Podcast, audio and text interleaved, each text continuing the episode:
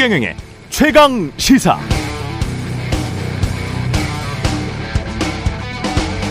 네, 오늘 21일이죠. 윤석열 대통령과 일본 기시다 총리 될 것 같기도 하고요. 안 될 것 같기도 하고요. 그리고 미국 바이든 대통령과의 정상회담은 진행될 것 같습니다. 만약 정상들이 만나게 된다면 일본과의 정상회담에서는 역시 강제징용 피해자 배상 문제가 있고요. 위안부 합의 파기 등에 대한 논의가 진행돼야겠죠. 미국과의 정상회담에서는 미국의 인플레이션 감축 법안에 따른 전기차 보조금 차별 문제 그리고 한미 통화 수합 등에서 뭔가 성과가 나와야 하겠습니다. 특히 한미 통화 수합은 최강 시사에서 여러 차례 지적했습니다. 여당의 정책위 의장도 대통령의 대통령실의 경제 수석도 양국의 공통 관심사라고 말한 바 있기 때문에 기대가 됩니다. 한국 경제에 뭐라도 하나 돌파구가 마련됐으면 좋겠는데요. 통화 수합 체결만 되면 현재 고환율, 고물가의 압박이 일시에 상당 부분 해소될 수 있습니다. 네, 안녕하십니까. 9월 21일 세상에 이익이 되는 방송 최경련의 최강시사 출발합니다. 저는 KBS, KBS 최경련 기자고요. 최경련의 최강시사 유튜브에 검색하시면 실시간 방송 보실 수 있습니다. 문자 자면은 짧은 문자 50원, 긴 문자 100원이 드는 샵 9730 또는 유튜브 무료 콩 어플 많은 이용 부탁드리고요. 오늘 최강시사 국민의힘 윤상현 의원, 민주당 김영배 의원 만나보고요. 새로 선보이는 코너 뉴스 일대기에서 외교 홀대 논란 그 일대기를 훑어보겠습니다.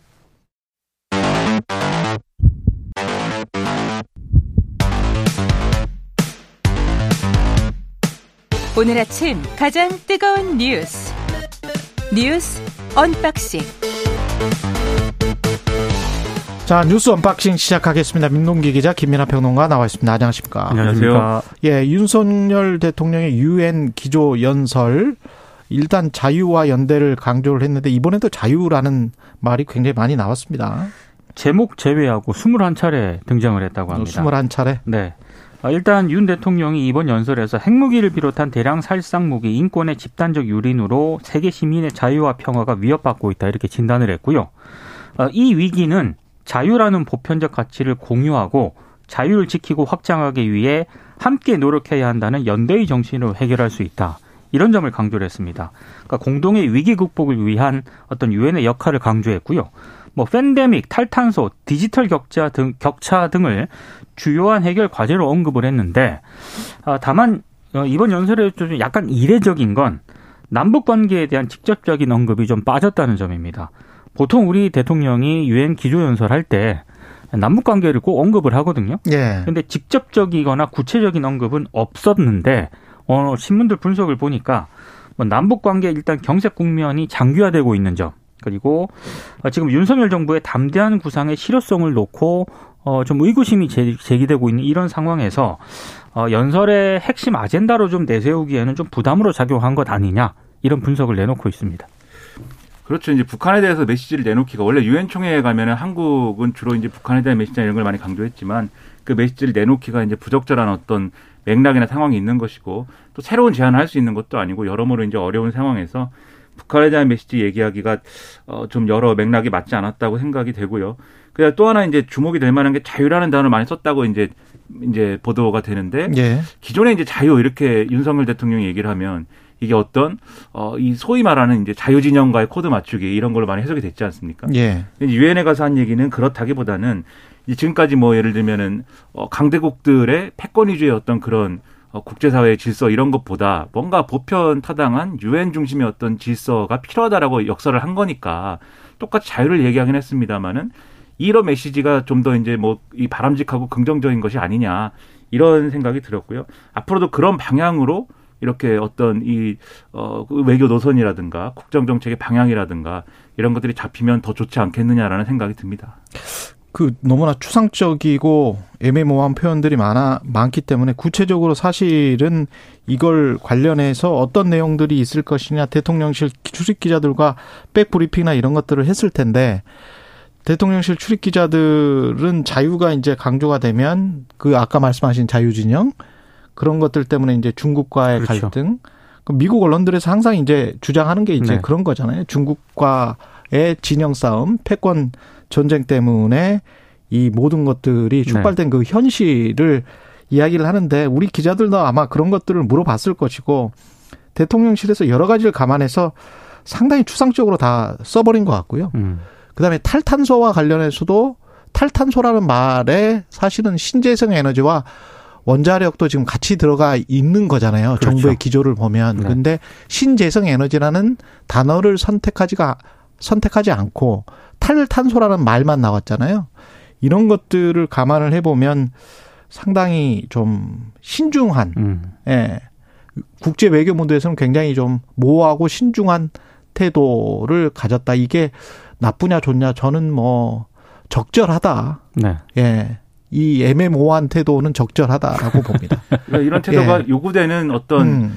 정세와 소재와 그다음에 어떤 자리 이런 것들이 있지 않습니까? 특히 음. 유엔 총회 자리이고 그 대북 정책이라든지 지금 이제 어, 우크라이나 전쟁이라든가 그다음에 미중 갈등이라든가 이런 것들이 다 우리 입장에서는 유리그릇 다루듯이 다뤄야 되는 소재들이기 때문에 지금 막 적극적으로 이제 뭐 어, 깃발들을 밀고 나가고 이럴 수는 없는 거지 않습니까? 그렇죠. 예. 그래서 그럴 때는 좀 이렇게 모호하고 신중한 메시지가 필요한 것이고 반면 기회가 어떤 이 뭐랄까 순간이 왔을 때 예를 들면 음. 대북 관계를 풀 수 있는 절호의 기회이다 이런 게 왔을 때는 또 우리가 주도적으로 할 수 있는 그런 메시지들이나 이런 게 있으니까 음. 그런 걸 또 탁 치고 나가고 이런 게 있어야죠. 이런 게 전략적으로 돼야 되는데 이게 전략적으로 되는 것인지 아니면 뭐 임기응변에 그치는 것인지는 앞으로 하는 걸 보면 이제 우리가 평가할 수 있게 되는 거니까 음. 전략을 가지고 어 좀 이렇게 면밀한 어떤 그런 로드맵을 가지고 나가면은 제가 볼 때는 큰 무리가 없을 것이다 생각이 됩니다. 외교는 결국 이제 단어거든요. 수사인데 힘에 의한 현상 변경이라는 이 단어 핵무기 비롯한 대량 살상 무기 등을 언급한 것. 그 힘에 의한 현상 변경은 이제 혹시 아마도 대만 그렇죠. 예를 연상시키고 중국을 겨냥한 발언일 수도 있다라는 시각이 있는데 우리는 어디- 이걸 뭐 확장해서 해석할 필요는 없을 것 같고요. 어떻게 보세요? 예. 그러니까 이제 그렇게 해석될 수 있는 왜냐하면 유엔에 어쨌든 가입되어 있는 건 중국이지 않습니까? 대만이 네. 아니고.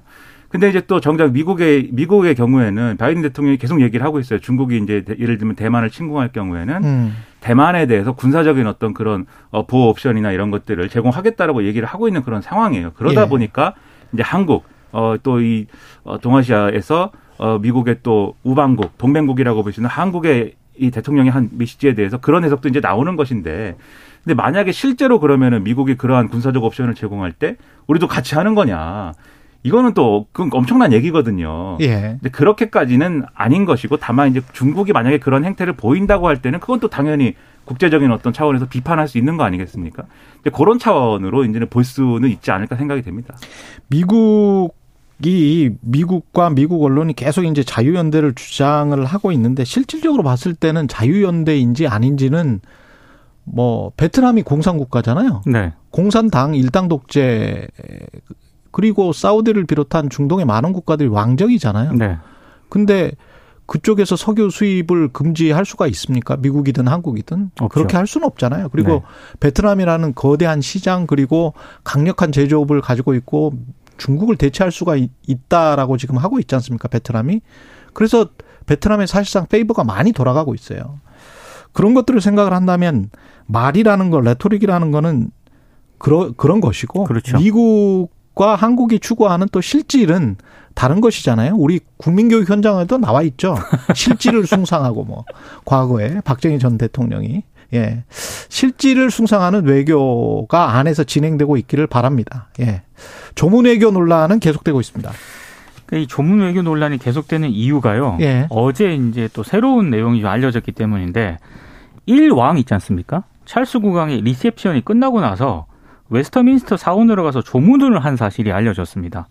그러니까 이게 문재인 아 윤, 윤석열 대통령 같은 경우에도 일왕이 이렇게 조문을 했다라고 한다면은 윤 대통령도 의지가 만약에 있었다면 충분히 조문이 가능하지 않았겠느냐.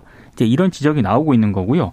실제로 리셉션 장소에서 이 웨스트민스터까지 거리가 1km 정도밖에 안 된다고 하거든요.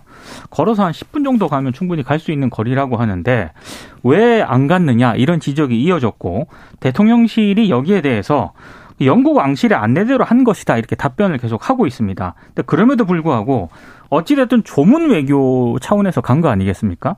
갔어야 한다는 그런 지적이 나오고 있고요.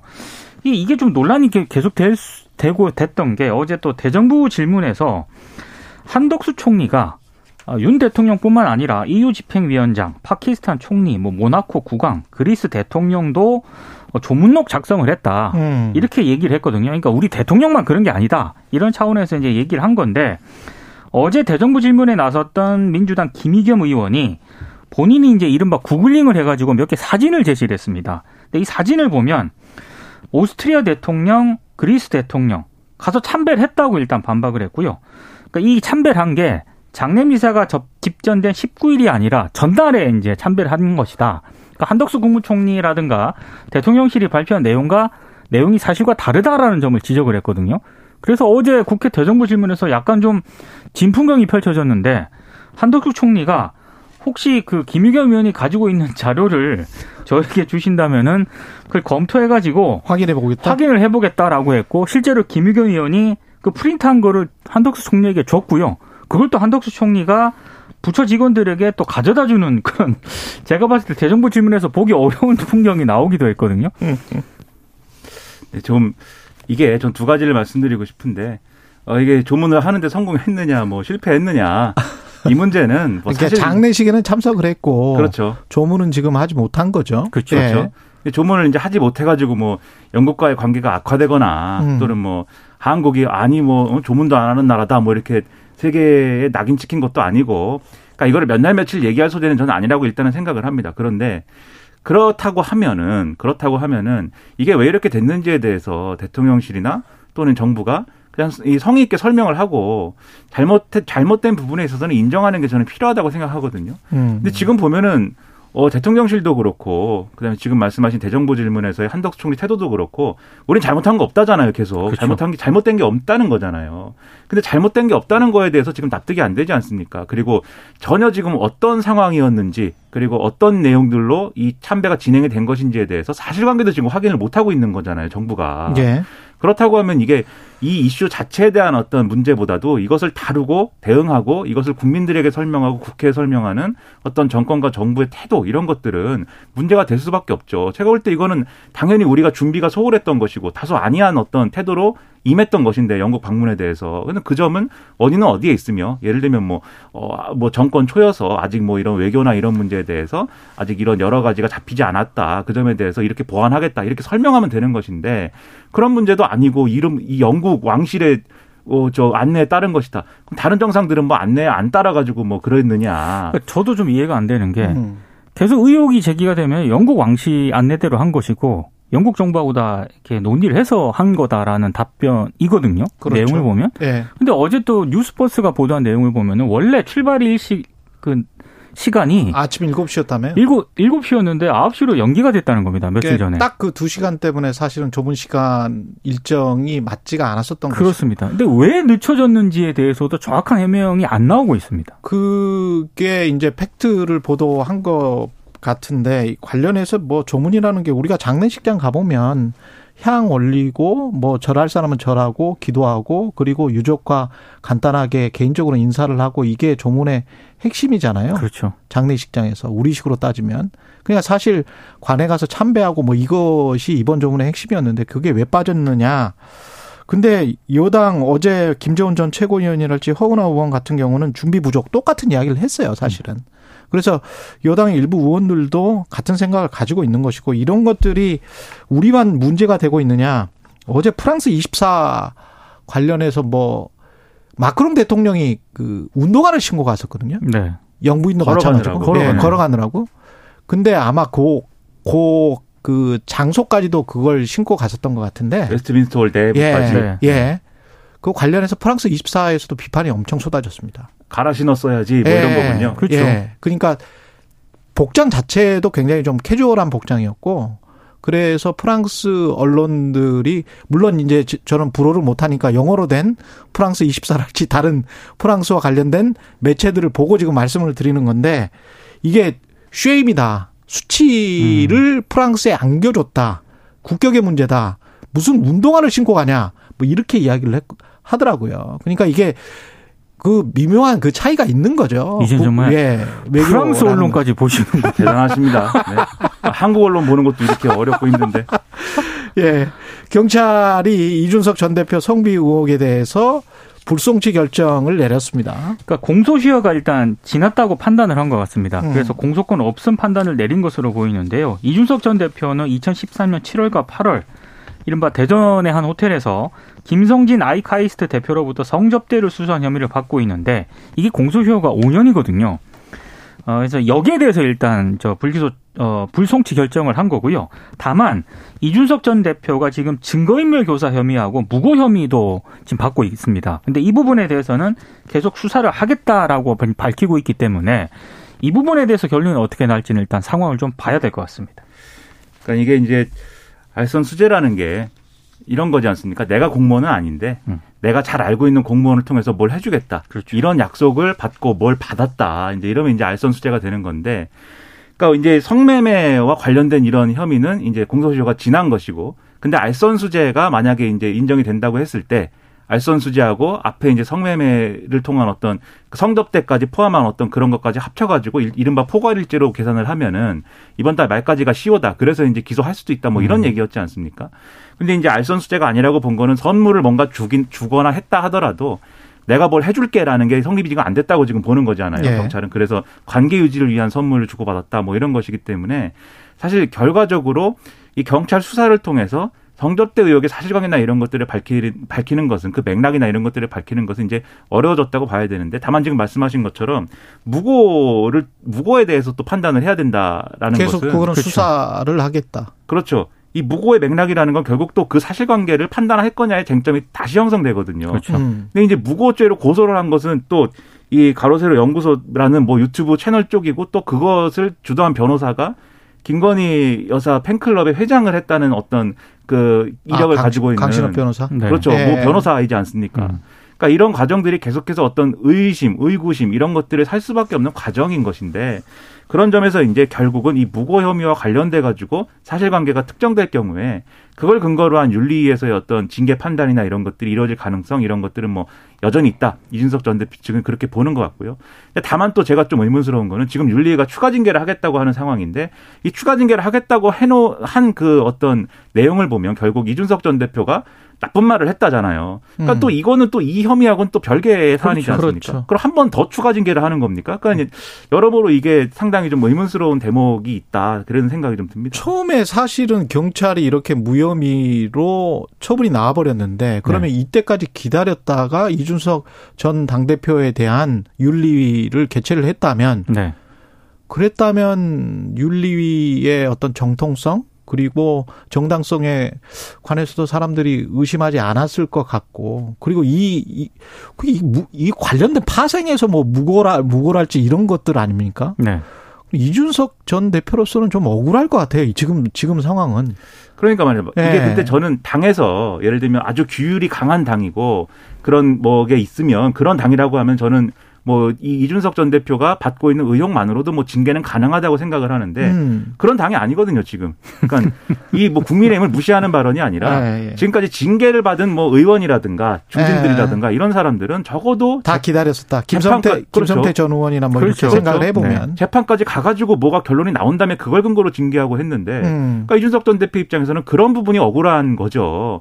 그러니까 이게 누가 봐도 좀 자의적이지 않습니까 이러한 스케줄들이. 네. 그러니까 계속 논란은 이어지고 그럼에도 당에서는 이준석 전 대표는 어쨌든 아, 정치 생명은 어쨌든 뭐 일단은 좀 뭐 없애버린다 이런 취지고 계속해서 충돌이 이어가겠죠. 그리고 음. 다음 주 하나 변수가 또 남아 있지 않습니까? 예. 가처분 심문. 그렇죠. 이게 28일이거든요. 그렇죠. 네.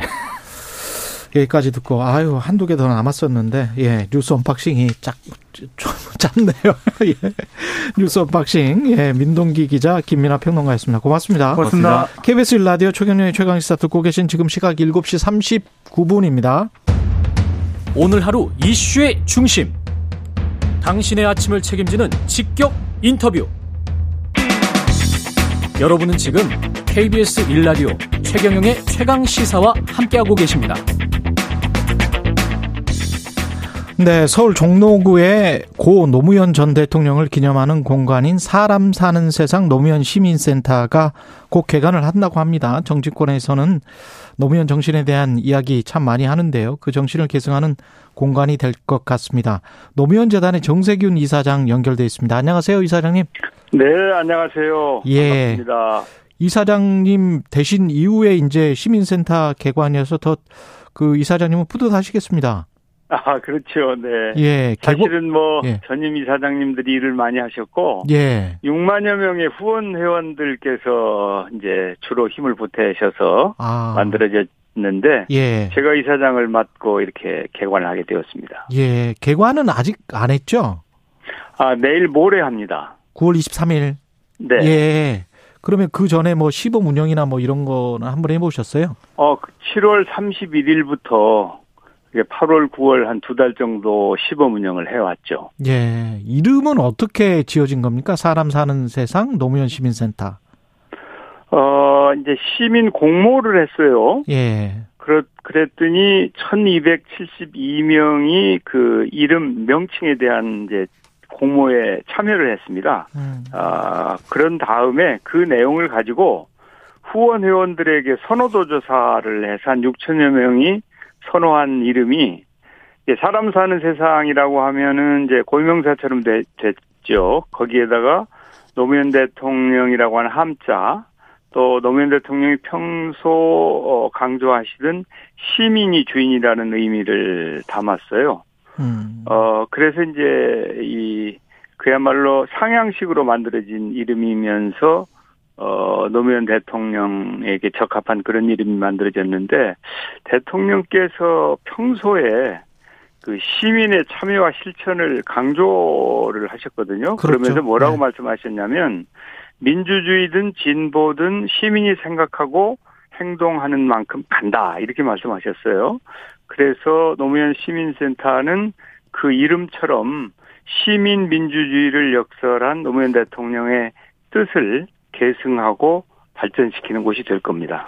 6만 명 정도가 후원을 하셨다고 했는데 이게 경제적 지원, 물질적 지원을 그렇습니다. 말씀하셨, 말- 그렇습니다. 지금 어. 이제 한 6만 2천 명 정도의 에, 후원 회원들께서 매월 후원금을 납부하셔서 아. 그게 축적되어서 이제 이 시민센터도 만들어지고 봉화의 기념관도 만들어지고 물론 뭐 지방이나 중앙 정부에서 일부 보존은 하였습니다. 음, 그분들 돈으로 만든 거군요. 봉화 마을에 만든 기념관하고 어떤 다른 의미가 있을까요? 종로구에 터를 잡은 이- 이유도 좀 궁금하고요. 예, 그 종로는 그 노무현 대통령에게 특별한 곳이죠. 아, 원래 에, 이제 노무현 대통령이 그 이 부산에서 국회의원에 당선됐는데 98년에 종로의 재보궐 선거에 출마를 해서 당선이 되셨어요. 맞습니다. 기억납니다. 예, 예. 그래서 이제 원래 이 종로와의 인연이 시작되었는데 삼선은 여기서 하지 않고 부산으로 다시 내려가십니다. 음, 이제 이분이 지역구도를 극복하고 국민 통합을 해야 되겠다. 그래서 이제 부산에서 험지에서 출마를 했는데 뭐 결국은 지역주의 장벽에 맞게서 낙선을 했죠.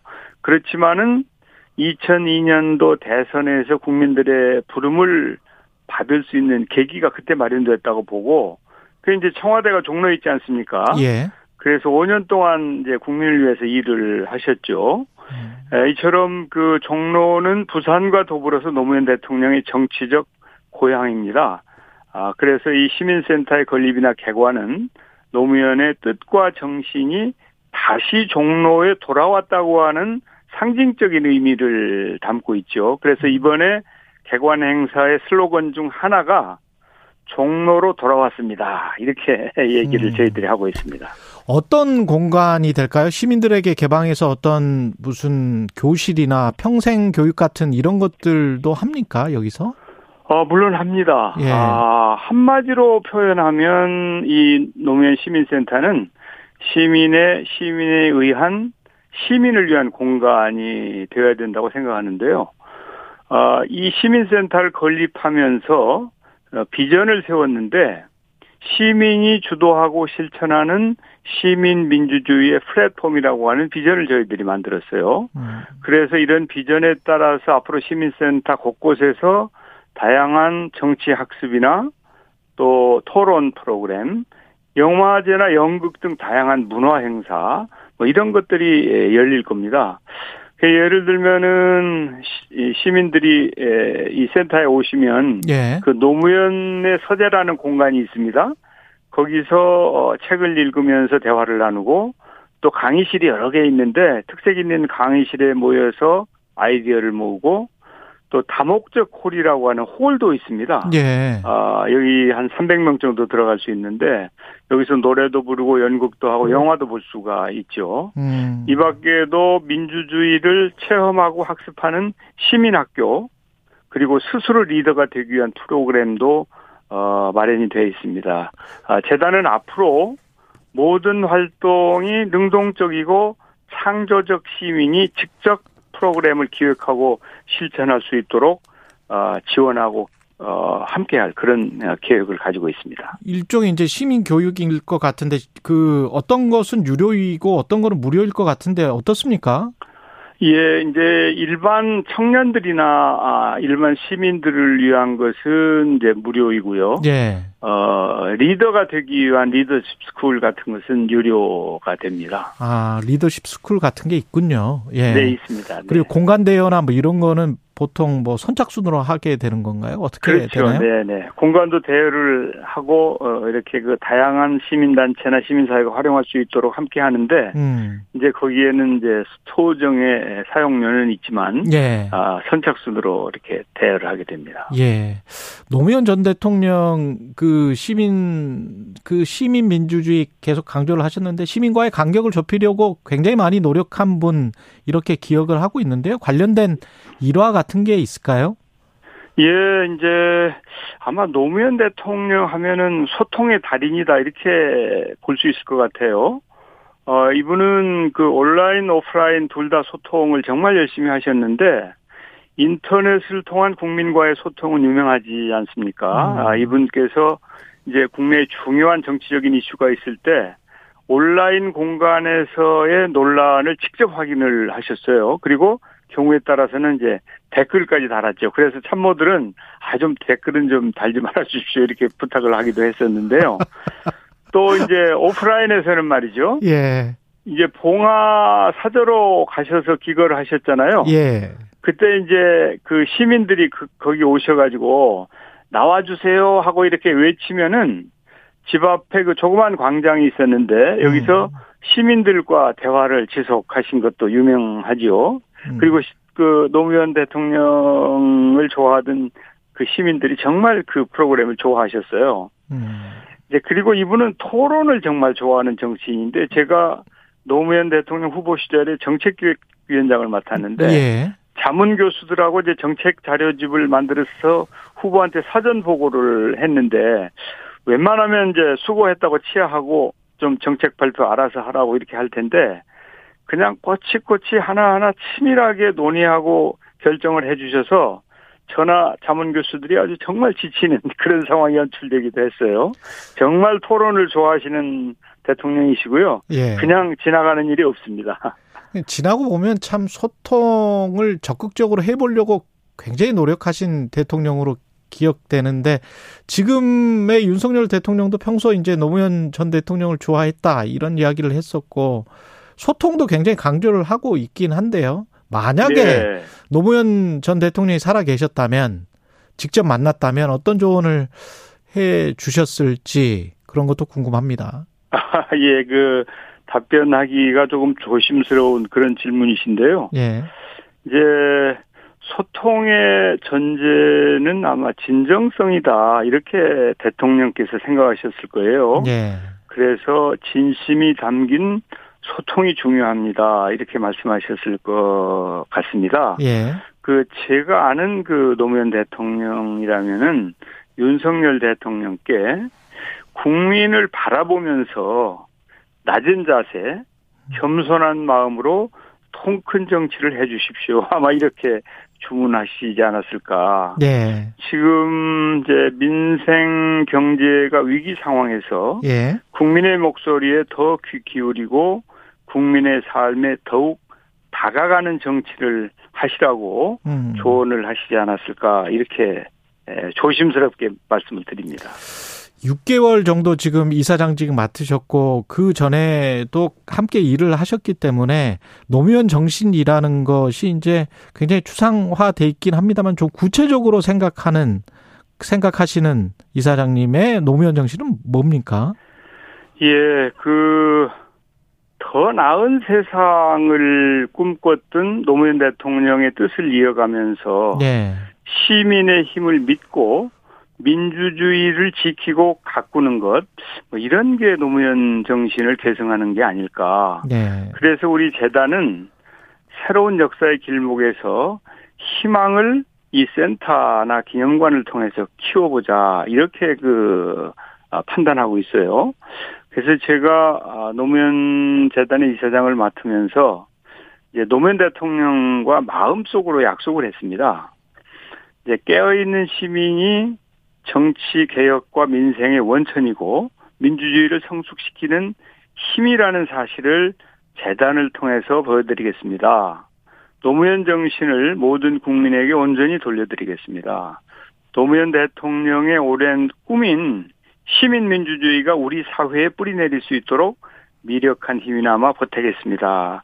이렇게 제가 아, 결심을 하고 이사장직을 맡았는데 이렇게 그 어, 재단도 어, 재단에서 그 이미 9월 1일에 봉화에 그 기념관 개관을 하고 또 이 시민센터가 23일에 개관이 되면 정말 그 이런 자산들을 최대한 잘 활용해서 노무현 정신이 제대로 잘 계승 발전되고 또 우리 대한민국의 미래나 또 우리 국민들에게 힘이 되는 그런 그 역할을 제대로 해야 될 것 같다.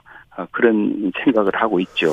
한 30초밖에 안 남았는데 혹시 너무 사람이 뭐 이번 주말에 인파가 몰려서 9월 23일에 개관이라고 하는데 예. 뭐 그 인원 제한이나 뭐 이런 게 혹시 있습니까? 건물에 들어갈 수 있는 인원 정원 같은 게? 예, 그 그렇죠. 그 저 한정돼 있죠. 그렇겠죠. 그래서 네. 예, 미리 이제 신청을 받아서 아, 신청을 하셔야 되는구나. 네, 예. 네, 네. 그래서 어 숫자가 이제 건, 건물이 그렇게 막 크지는 않습니다. 예. 지상 3층, 지하 3층 그래서 그 정도 규모니까. 예, 건평이 한 500평에 예, 알겠습니다. 전체가 한 예. 1,500평, 대지가 500평, 건평이 1,500평 예. 정도 되는데 예.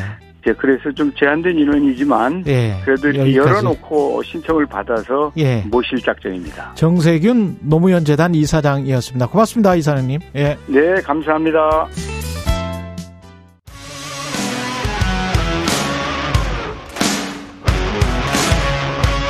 오늘 하루 이슈의 중심 최경영의 최강 시사.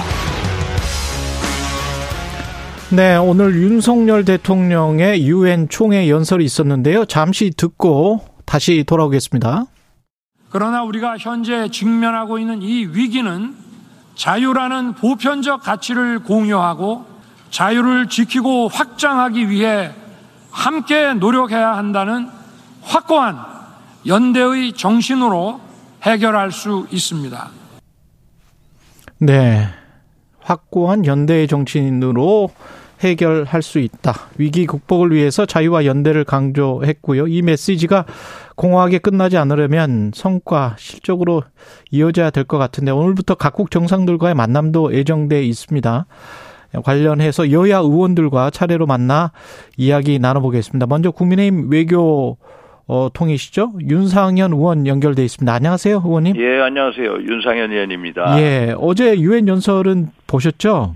예, 오늘 뭐 우리 한국 시각으로 새벽에 예. 있습니다. 예, 그 어떤 대목에 가장 주목하셨는지 총평부터 해 주십시오. 어, 좀 전에 이렇게 뭐 대통령 연설하는 게 나왔습니다만은 어, 세계가 경제, 안보, 복합적인 위기 등으로 이 자유와 평화가 위협받고 있다. 이제 국제사회가 연대해서 자유의 가치를 지키자.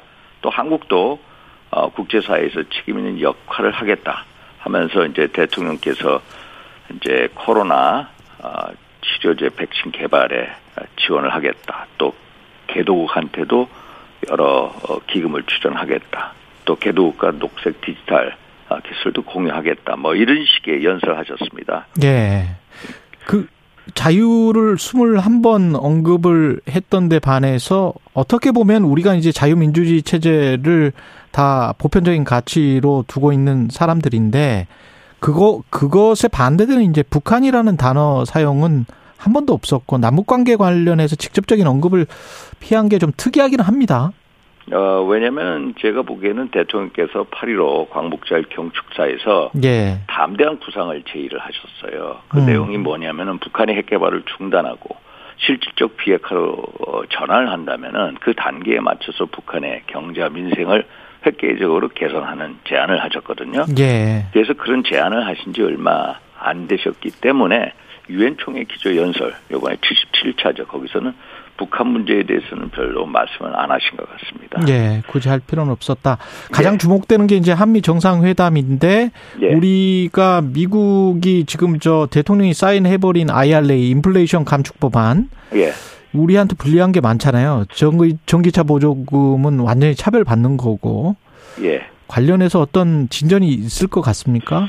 어, 아시다시피 이게 그 IRA 법안이 이제 내년 1월 1일부터 시행이 되고요. 그러니까 이 자동차 제도, 전기차를 미국 밖에서 어, 만들거나 아니면은 또 중국산 광물이나 배터리를 어, 이용한 전기차들에게 보조금을 지급을 중단한다는 거거든요. 예. 그럼 우리 이제 어, 한국산 전기차, 현대에서 아이오닉, 뭐 기아차에서 EV 등을 수출하고 있는데 이게 제가 알아보니까 앞으로 3년 동안 이제 한 50만 대 이상 한 17, 8조의 어, 피해액이 예상이 됩니다. 음. 그래서 어제 제가 대정부 질문에서도 한덕수 총리에게 이게 한미 FTA 협정 위반 아니냐 했더니 총리께서도 위반이다. 예. 한미 FTA 보면 MFN이라고 Most Favored Nation 그렇죠. 최국 대우 조항이 있거든요. 그렇죠. 위반이다. 예. 그래서 어, 한미 간의 협상을 통해서 이 문제를 타게 나가겠다라고 했거든요. 그래서 음. 이게 우리뿐만 아니라 다른 나라도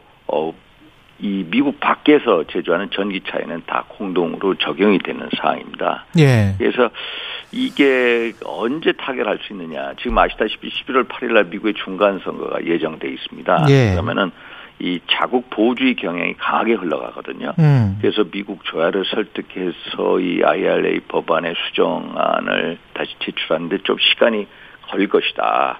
물론 대통령께서 이 문제에 대해서 아마 언급을 하실 겁니다. 한미 예. FTA 그, 어, 이 동맹 정신에 위반한다. FTA, FTA 위반이다라고 어, 말씀하시겠습니다만 이게 금방 해결된 문제는 아닌 것 같습니다. 바이든 대통령이 뭐라고 하면 어느 정도 예. 희망이 보일까요? 어떤 답변 정도는 끌어와야 된다라고 그래야 성공이다 이렇게 보십니까? 뭐 물론 바이든 대통령이 뭐 어떤 답변 하실 수 있는 위치일지 몰라도 한미 바이든 대통령이 솔직히 지난번 5월달 한국 방문했을 때도 가장 먼저 어, 방문한 곳이 어디입니까? 삼성 그렇죠. 반도체 공장 아닙니까? 그렇죠. 또 가실 때도 현대 공장을 가졌습니다. 그리고 아시다시피 우리 삼성전자에서 테일러 미국 테일러 시티에 170억 달러, 또 음. 현대는 50억 달러 투자 약정을 했거든요. 음. 이런 사항을 우리 대통령께서 말씀하시고 한미 간의 어떤 이 경제 협력 정신 또 동맹 정신에 위배된다. 아, 라고 이제 강력하게 어필하시 어필하실 걸로 보고 바이든 대통령이 그에 대해서 어떤 반응을 보일지는 모르겠습니다. 이 국내 정치적인 고려를 왜냐하면 이게 바로 11월 초에 중간 선거가 예정돼 있거든요. 예. 그래서 지금 당장 뭐라고 말씀하시기는 어렵지 않나 이런 생각을 합니다. 한미 통화 수합 관련해서는 그 5월에 바이든 대통령 왔을 때도 여당의 정책위 의장 그리고 최근에도 최상목 경제수석도 공통의 관심사다 이런 예. 이야기를 했었잖아요. 예, 예. 근데 우리가 한미 통합 수합의 역사를 보면은 음. 우리가 구조적인 경제 위기가 있을 때 통합 수합을 체결했습니다. 예. 뭐 2008년 금융 위기 때 300억 달러 했고요.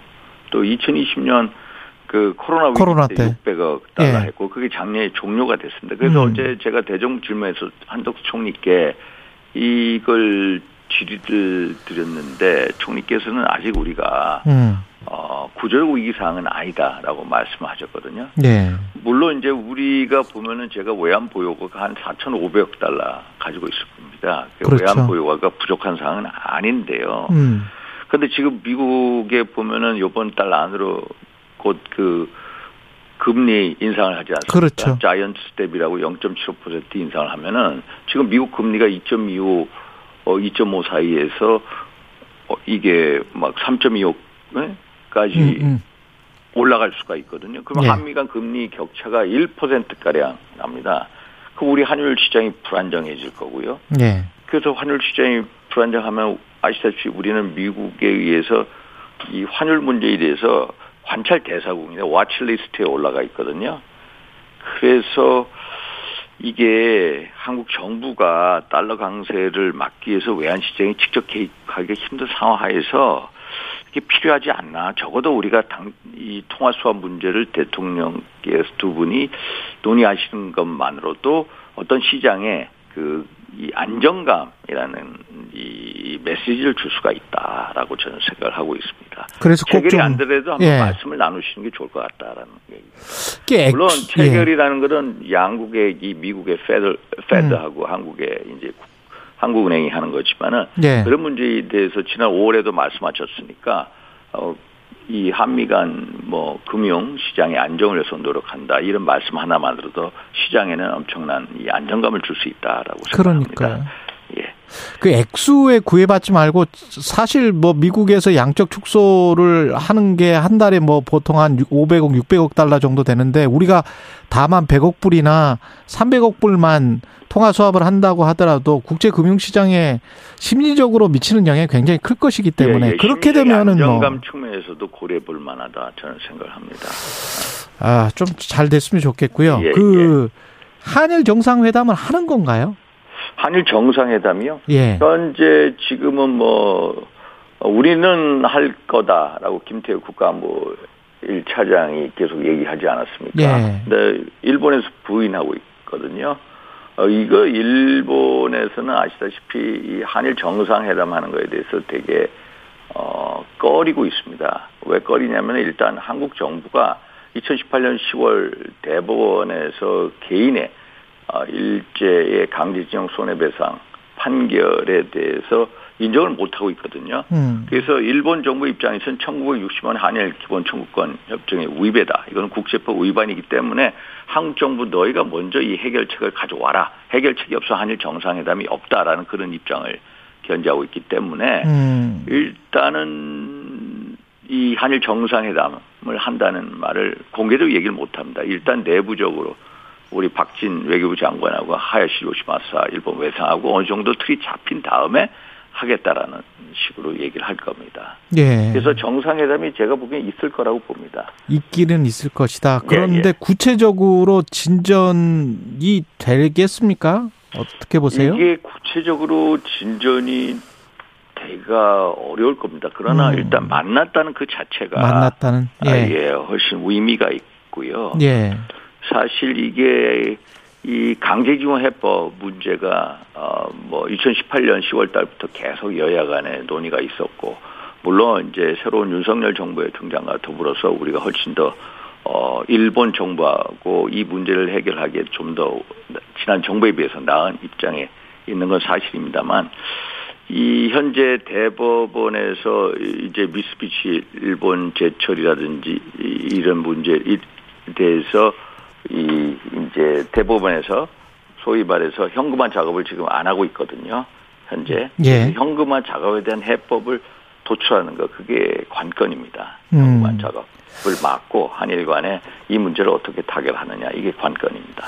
이게 북한 관련해서 유엔 총회에서 연설 그 이 부분이 좀 빠졌고 거- 네. 그 전에 보면 이제 뉴욕 타임즈에서 상당히 대문짝만하게 크게 기사가 나왔는데 거기에서는 또 문재인 정부의 외교 아 특히 남북 관계 관련해서는 펄리컬 펄리티컬 쇼다 정치적 네. 쇼다 이런 말들이 나왔었잖아요.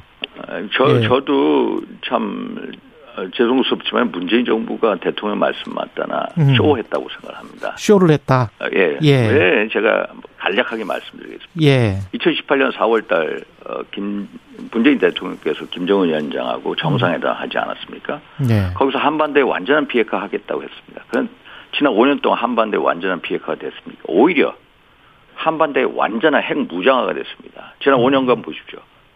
북한의 핵무기 한 20, 20개 이상 증가했습니다. 그리고 핵 미사일 껐덕하면 핵 미사일 전술 핵무기 미사일 시험하지 않습니까?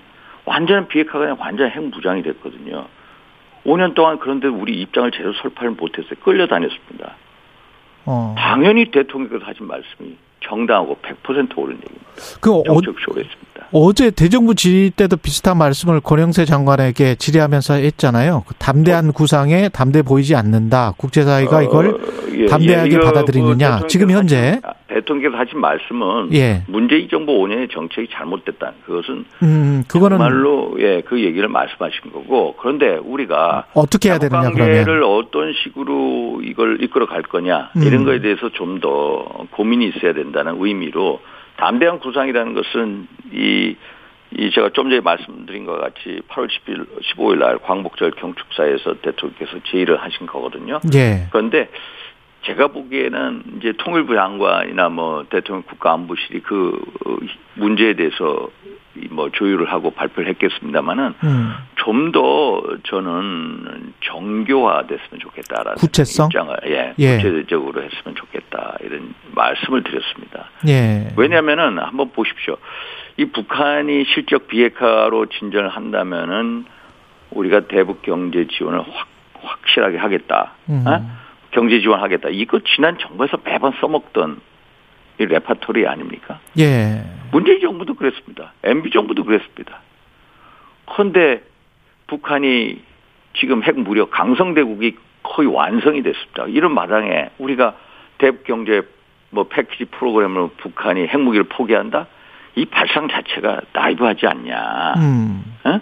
북한은 이제 한국의 경제력을 우리가 레버리지 쓰는 거에 대해서 음. 김정은이가 아예 인정하려 하지 않는다.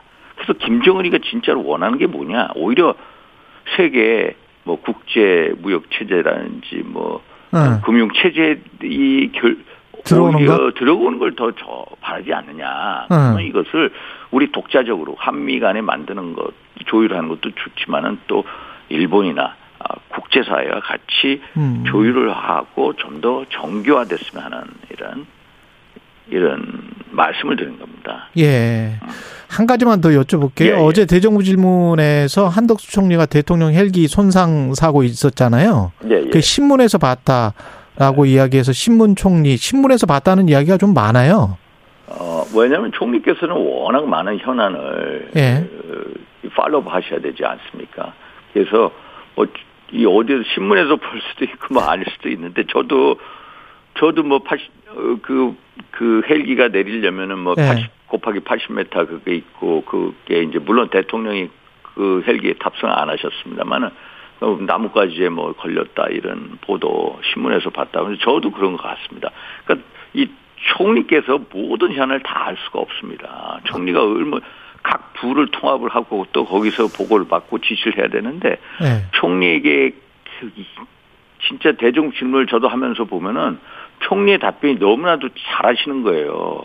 저분이 제가 말씀드리는 이 외교 안보 문제뿐만 아니라 정치 네. 문제, 경제 문제, 심지어 그런 헬기 문제까지 전부 다, 다 알고 계셔야 되는데 야 얼마나 벅찰까. 아니 878억 그 그렇게 예. 큰 예산안 그 영빈관 신축안 그것도 신문에서 봤다. 이거는 좀 예, 878 영빈관 사업이요. 예. 이 얼마나 수많은 사업이 있습니까? 음. 대한민국의 1년 예산이 얼마입니까? 630조 예. 가량 되지 않습니까? 거기서 870몇 억 아닙니까? 그 사업 자체를 어떻게 총리가 다다알 수는? 없다? 없습니다. 알겠습니다. 그 어제 제가 예. 음. 대정부 질문하면서 총리께서 외교안보 현안 답변하신 거 보고 야 그래도 총님 잘하신다. 잘하신다. 제가 예. 격려해드리고 싶더라고요. 알겠습니다. 여기까지 듣겠습니다. 예, 예. 감사합니다. 예, 윤상현 의원이었습니다. 예. 공정, 공익, 그리고 균형. 한 발짝 더 들어간다. 세상에 이익이 되는 방송. 최경영의 최강 시사.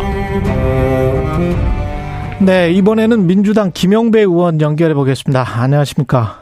네, 안녕하세요. 예, 두, 입니다 예, 두 분 다 외통이어서 지금 말씀 잘 들으셨죠? 유상현 의원. 네 네. 예, 비슷하게 질문 순서를 하겠습니다. 윤 대통령의, 윤석열 대통령의 유엔 총회 연설은 어떻게 들으셨는지요? 예, 보니까 골자가 국제적 연대를 통해서 어, 세계적인 위기를 극복하고 어, 거기에 대한민국이 책임을 다하겠다 뭐 이런 이제 말씀 같아요. 예. 어 근데 이제 자유와 연대 말씀을 많이 하시면서 탈탄소 그다음에 감염병 대응 이렇게 이제 어 국제사회의 주요 과제를 열거를 하셨더라고요. 예. 근데 이게 이제 우리나라 현실과는 매우 동떨어진 말씀 같아서 굉장히 안타깝고 예. 안고 빠진 찐빵이다 이런 생각이 들었어요. 왜냐하면 음. 이게 이제 감염병도 전 정부가 한 것에 대해서는 수사를 하겠다고 하고요.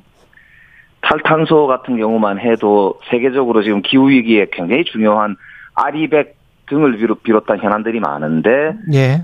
어, 태양광 비리 수사를 한다는 그런 이제 어 이제 상황이기도 하고 또 하나는 이제 그 우리 에너지 정책 관련해서 보면은 이 신재생 에너지를 대폭 감축하는 늘려야 되는데 오히려 감축하는 이런 정책을 쓴단 말입니다. 그래서 국내 정책과는 매우 동떨어진 말씀을 유엔에서 연설을 하시는 걸 보고 조금 굉장히 공허한 연설이다 이런 생각이 예, 아, 들었습니다. 신재생 에너지를 감축한다는 게 정부 안에 나온 게 있습니까? 윤석열 대통령 이후에? 지금 정부가 에너지 그 기본 계획과 관련해서 논의를 하면서 발표를 했거든요. 예. 그래서 장기적으로 보면은 어 정부 목표를 어 이제 원전 비중을 많이 높이고 신재생 에너지는 어이 신재생 에너지를 확대하는 계획을 어 줄인 거죠. 아, 확대하는 기획을 예. 그 증가율을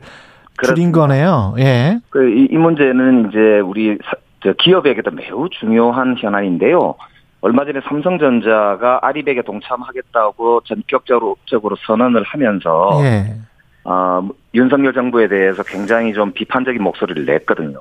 그뭐 왜 그러냐면은 음. 현재 있는 우리나라 신재생 에너지의 총 생산량이 삼성이 쓸 써야 되는 총량보다도 조금 적습니다. 아. 그러다 보니까 이제 애플이나 이런 세계적 기업들은 앞으로 신재생 에너지로 생산된 제품만 납품받겠다고 하지 않습니까? 그렇죠. 그게 아리백이거든요. 예.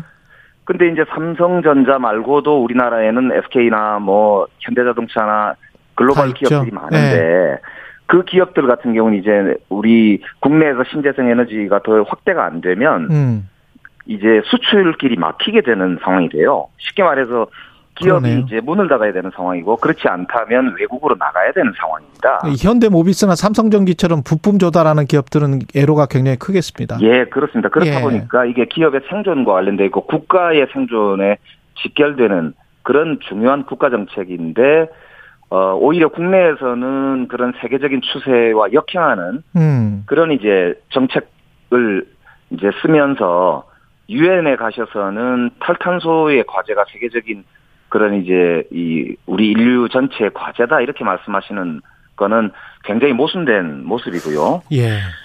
그 더더욱 이제 좀 앞으로 지금 저 마음- 시간이 한 9분밖에 안 남아서요. 예. 네네. 정상회담 관련한 이야기 IRA 지금 저 전기차 보조금 차별 문제 네네 예, 이것도 저 윤상현 의원에게 여쭤봤기 때문에 비슷한 말씀을 좀 해주, 그 관련해서 비슷한 질문을 드려야 되거든요. 그 IRA 같은 예. 경우가 이제 지금 한미 정상회담에서 우리 정부의 가장 큰 과제라고 봐야죠. 예. 그래서 현재 이제 IRA 관련해서 미국에서 어 이제 우리나라가 전기자동차 공장을 미국에 짓게 되는 연도가 2025년도까지라고 봐야 되니까요. 음. 그, 기- 그 동안에 어, 전기차 보조금을 못 못. 받는 문제가 지금 발생하니까 우리 현대자동차를 비롯해서 굉장히 큰 문제가 생긴 것이죠. 예. 그런데 윤석열 정부는 5월 달에 한미 정상회담을 했고 이번에도 한미 정상을 하- 회담을 하는데 그 중간에 어디에도 한 번도 이걸 의제로 해서 사실은 어, 미국과 협상을 하지 않았습니다. 음. 그래서 이번에는 반드시 이 문제에 대해서는 성과가 나와야 된다고 말씀을 드- 드리고요. 예. 또 하나가 환율 문제가 걱정입니다. 그렇죠. 래서 지금 1,400원 가까이 되는데 한미 통화 수합 수합에 대해서도 어 이번에는 좀 진, 진전된 결과가 있어야만 어, 제2의 외환 위기를 걱정하는 일이 없지 않을까 어, 그, 그런 이제 생각을 하고 있습니다. 아까 윤석열 의원은 둘 다 뭐 이야기는 해볼 거는 같은데 그런데 응답은 그렇게 기대를 못 하는 것 같은 여당 의원도 그런 이야기를 하던데요. 어떻게 보십니까? 그러니까 지금 이제 윤석열 정부가 가치 외교, 동맹 외교를 강조하고 계시잖아요. 그렇죠. 예.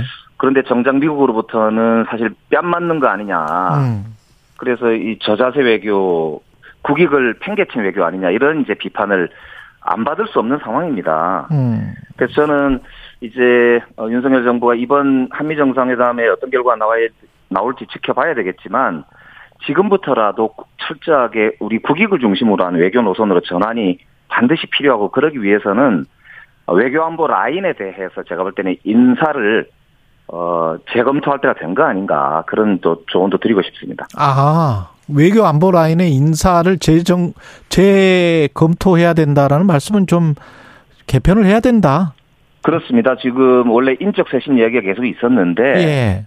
대통령실의 고위급은 전혀 바뀌지 않았거든요. 음. 그리고 지금 일본과의 정상회담 논란과 관련해서도 어 안보실의 차장이 먼저 한, 한일 정상회담이 합의됐다 이렇게 발표를 급하게 하면서 오히려 문제가 커졌거든요. 아. 일본 지금 기시다 총리도 지지율이 20, 20%대로 폭락이 된 상태고 윤석열 정부도 마찬가지이지만 그러다 보니까 지지율이 낮은 정, 정상들끼리 회담을 준비하는 게 굉장히 서로 보니까 눈치를 보는 것 같은데요. 국내에서 부담되는군요, 둘 다. 그런 와중에 어 그 실무 책임자가 성급하게 생색내기식으로 그렇게 어, 하는 모습들이 아마추어리즘의 극치거든요. 그렇기 때문에, 음. 어, 이런 국제 관계나 외교 관계에서는, 어, 아주 준비된 그런 이제 책임자가 반드시 필요하다고 보고요. 그런 음. 면에서, 어, 지금 이제 현안이 되고 있는 IRA라든지 통화 수합, 그 다음에 한일 간의 이제 징, 징용, 어, 그렇죠. 배상 문제 예. 등의 현안을, 어, 능력 있게 해결할 수 있는 그런 진용을 반드시 갖추는 게 필요하다. 예. 어, 그걸 꼭 말씀을 드리고 싶습니다. 당장은 일본과의 정상회담 개최마저도 지금 난망인데 어떻게 보십니까? 만약에 된다면? 지금 일본이 보니까 예. 어, 징용 문제를 포함해서 어, 국내 일본 국내 정치에 도움이 안 되는 것은 하여튼 최대한 어, 외면하려고 하는 것 같아요. 음. 근데 그런 문제일수록 아시다시피 징용 문제라든지 위안부 문제라든지 이게 대한민국에서는 도저히 어, 양보할 수 없는 이 문제들이거든요. 그렇기 때문에 어, 한일 정상회담 절대로 저자세로 나가서는 안 된다. 예. 아, 그런 점에서 볼 때는 저는 어, 이, 이 이번 한일 정상회담 준비 과정이 매우 어, 국민적으로도 중요한 어, 그런 어, 관전 포인트다 이렇게 생각합니다. 예, 질문 두 개 남았습니다. 아까 윤상현 의원이 문재인 대통령 대북 정책 정치적 쇼였다. 자기도 똑같이 생각한다. 이렇게 이야기를 했어요. 지금 윤석열 대통령의 어, 이번 유엔 기조연설 내용 자체가 연대를 강조하고 있지 않습니까? 예. 그 남북 간의 연합과 연대를 뺀 상태에서 연대를 말씀하시는기 때문에 공허하다고 아까 말씀을 드린 음. 것이거든요.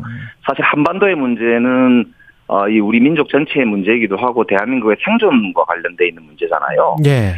그런데 그- 그 남북 정상회담을 한 것을 정치 쇼라고 한다면 트럼프 대통령도 어, 남북미 미가 같이 정상회담을 한 바가 있는데 그렇죠. 예. 그러면 미국도 정치 쇼에 동참을 한 것인가? 음.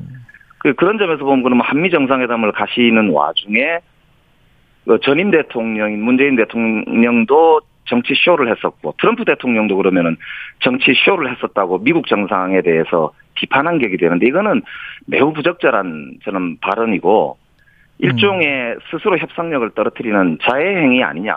예. 그래서 저는 어 이거는 윤석열 대통령의 외교 인식에 매우 문제가 있다 이렇게 생각해요. 그래서 어 우선 참모진부터 저는 개편을 해야 된다는 말씀을 아까 그래서 드린 다시 것이고요. 한번 예. 어 이제 이 남북 간의 문제라든지 한반도 전체의 이런 국익과 관련돼 있는 문제는 이제는 초당적으로 좀 했으면 좋겠어요. 역대로 볼때 7사 남북 공동성명을 했던 박정희 대통령 이후로 역대 정부가 그런 남북 간의 합의에 대해서는 다 존중하고 지킨다는 걸 원칙으로 하고 있었지 않습니까? 예.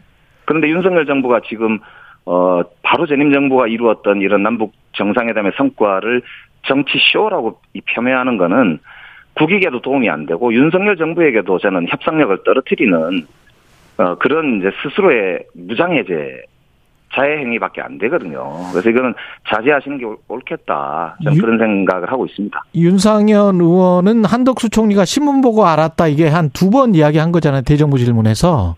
예, 영빈관. 아, 참 한심한 일 아닙니까? 사실 그 대통령실의 영빈관을 신축하는 문제는 예. 어, 지금 대통령실 이전 문제가 국내에서 최고의 화- 화두로 떠올라 있는 쟁점인데요. 음.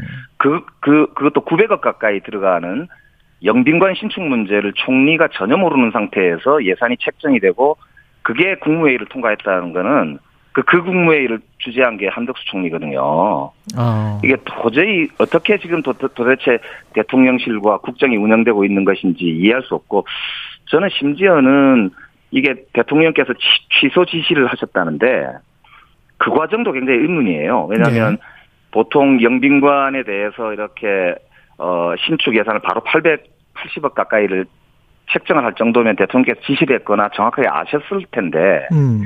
이게 논란이 되고 이틀 만에 취소 지시를 하셨거든요. 예. 그걸 봤을 때 저는 오히려 대통령이 이건 처음부터 내용을 잘 모르셨던 거 아닌가 이런 어제 저 질의도 한 바 있습니다만 그런 의심이 들 정도에 도대체 누가 영빈관 예산을 이렇게 끼워 넣기 식으로 넣었는지 이거는 반드시 확인해 봐야 될 문제이고요. 예. 대통령실 어, 이 운영 체계가 지금 매우 비체계적이고 음. 그리고 이 소위 사유화되어 있지 않느냐 이런 어, 아마추어적인 모습이 계속 보이고 있어서 정말 안타깝습니다. 예. 여기까지 듣겠습니다. 김영배 더불어민주당 의원이었습니다. 고맙습니다. 고맙습니다.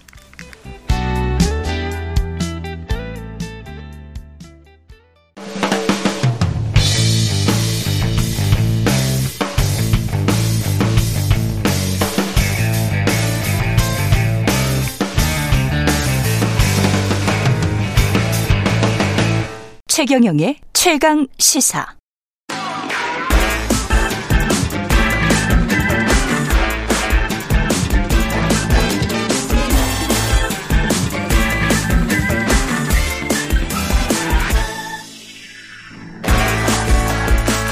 네, 놓치기 아쉬운 그 뉴스 짧고 굵게 한 번 더 짚어드리는 한 번 더 뉴스. 오늘은 미디어 오늘의 노지민 기자와 함께 하겠습니다. 안녕하십니까? 네, 안녕하세요. 예, 신당역 스토킹 살인 사건 네. 계획된 정황과 막, 막지 못한 이유들 이 좀 안타깝네요. 이 이게 완전히 계획된 것 같던데 보니까. 그렇죠. 사실 본인도 그동안 네. 경찰 조사를 받으면서 음. 계획된 범행이었다 시인을 했는데 어 그런데 또 오늘 아침에 검찰로 송치됐거든요. 예. 그 자리에서는 그 부분에는 대답을 안 했다고 합니다. 대답을 안 했어요. 네, 우선 이 사안에 대해서 잘 모르시는 분들도 있을 것 같아서 먼저 알려드리면은 방금 전에 오전 7시 30분쯤에 그 서울중앙지검에 송치가 됐고 그 남대문 경찰서 유치장에서 나오면서 포토라인에 섰는데요. 음.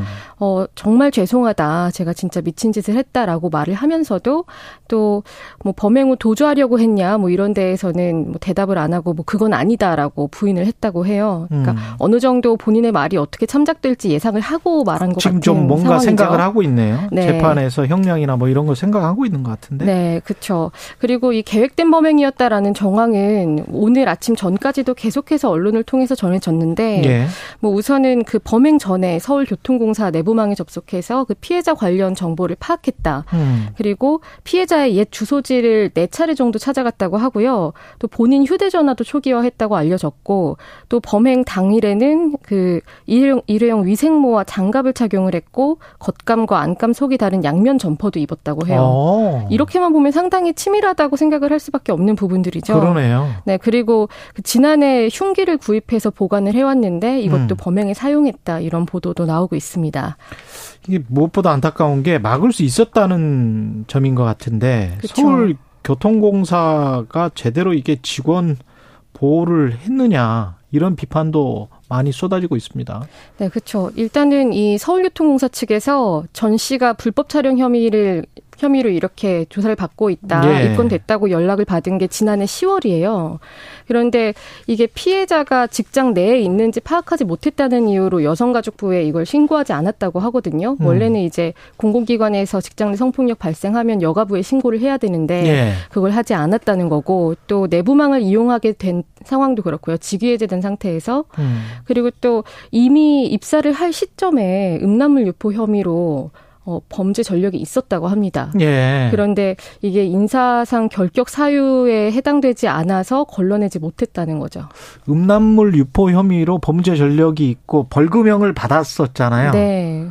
그런데도 입사가 됩니까? 네, 그렇습니다. 이게 그 인사 결격 사유 같은 것들이 있는데 예. 여기에 포함이 안 되었던 거죠. 이렇게 벌금형으로 된 경우에는 그리고 또 지난해 서울교통공사가 뭐 인사 규정의 그 행안부 지침이 바뀌면서 성범죄 전력도 결격 사유에 포함이 되게 했는데 예. 이게 또 정보통신망법상 음란물 유포 혐의 같은 거는 포함이 안 된다고 해요. 아, 그 만약에 그 성범죄로 네. 분류가 안 되는 거예요? 그렇죠. 정보통신망법에 관한 건 이 성범죄로 인정이 안 되는 상황이었기 때문에 이렇게 이렇게 개정이 되고 나서 입사를 했어도 걸러내지 못한 상황이었다는 거죠. 아, 좀 자세히 보면 음란물 유포로 돼 있고 벌금형이고 그러면 이게 신원조회하고 그러면 나오는데 이거를 걸러내지 못했다는 거는 좀 이해가 안 되는데 이 서울교통공사 사장은 앞으로 어떻게 책임진다는 거고 재발 방지책은 어, 어떤 게 있습니까? 이 재발 방지책으로 내놓은 것도 좀 논란이거든요. 예. 어제 국회 여가위 전체회에 나와서 한 말이 있는데 여성 영무원의 당직 횟수를 줄이겠다. 그리고 또 폐쇄회로 TV로 가상 순찰을 먼저 한 다음에 문제가 있으면 현장 순찰을 하겠다. 이게 주요 내용이었습니다. 순찰 안 하겠다는 이야기네. 그리고 이게 여성 영무원을 배제하겠다라고 한 것 자체가 사건 본질을 전혀 이해하지 못한 거다라는 예. 비판을 받고 있습니다. 이상 이상하네요. 예, 주무부처 장관도 지금 자유롭지가 못합니다. 비판에서. 네, 김현숙 여성가족부 장관이 지난 16일에 우선은 신당역에 있는 추모 공간을 찾아서요 여성 혐오 범죄로 보지 않는다라고 말을 했고 또 같은 날 국회에 가서는 이 사건을 젠더 갈등으로 보는 것에 동의하지 않는다고 한 거예요. 음. 그런데 정작 그 이 주무부처 장관이 뭐 특정 사건에 대해서 뭐 여성 혐오다, 젠더 갈등으로 보지 않는다 이런 식으로 말을 한게 예. 오히려 프레임을 더 씌워서 정쟁으로 만들려는 거 아니냐라는 지적이 나오고 있고 특히 주무부처 장관인데 그쵸. 예 민주당 시의원도 그 정신 빠진 소리를 했던데 네. 그 뭐 그 사람은 주무부처 장관은 아니지만 음. 여하튼간에 애초에 이 스토킹 범죄 자체가 스토킹하면 생각나는 게뭐 음.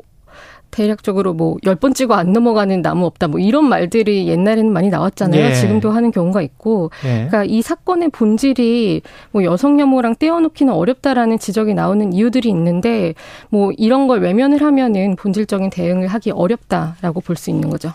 피의자 측이 언론에 좀 당부한 사안이 있습니다. 네, 이게 언론 보도에 대해서 상당히 여러 차례 문제 제기를 해왔습니다. 예. 어, 특히 어제는 그 유족 측 변호사가 기자회견을 했는데 뭐 명예가 고인의 명예가 훼손되지 않기를 바란다. 또 출처를 명확히 밝힐 수 없는 사실에 대해서는 보도하지 말아달라.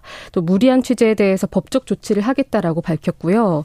그리고 법원의 재판 비공개 및 방청 금지 신청 또 판결문 비공개 신청까지 했습니다. 음. 그런데 이렇게 된 이유가 처음에 보도된 때부터 쭉 따라와 보면은 어느 정도 이해가 되는 부분이 있는 게요.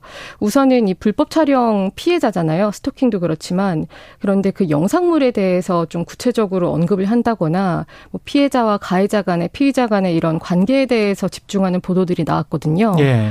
그리고 좀 선정적으로 보도하는 경우 또 이 피의자에 대해서 뭐 이 피의자가 뭐 어떤 뭐 회계사가 됐다더라 아니면은 뭐 대학교 때 어땠다더라 이런 전형적인 성범죄 가해자에 대해서 관심을 자극적으로 이끌어가는 보도들이 많았죠. 아무 그 사건의 맥락과 상관없는 보도들, 그쵸. 예, 신상과 예. 관련된 보도들은 자제하는 게 나을 것 같고요.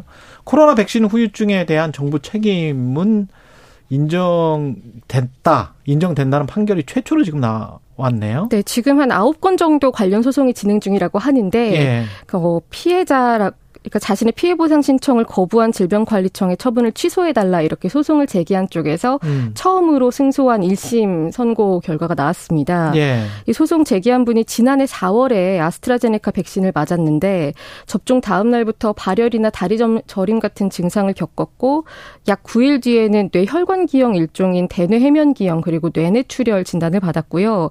또 이후에 다리 저림 관련해서 단발 신경병증이라는 진단을 받았다고 합니다. 음.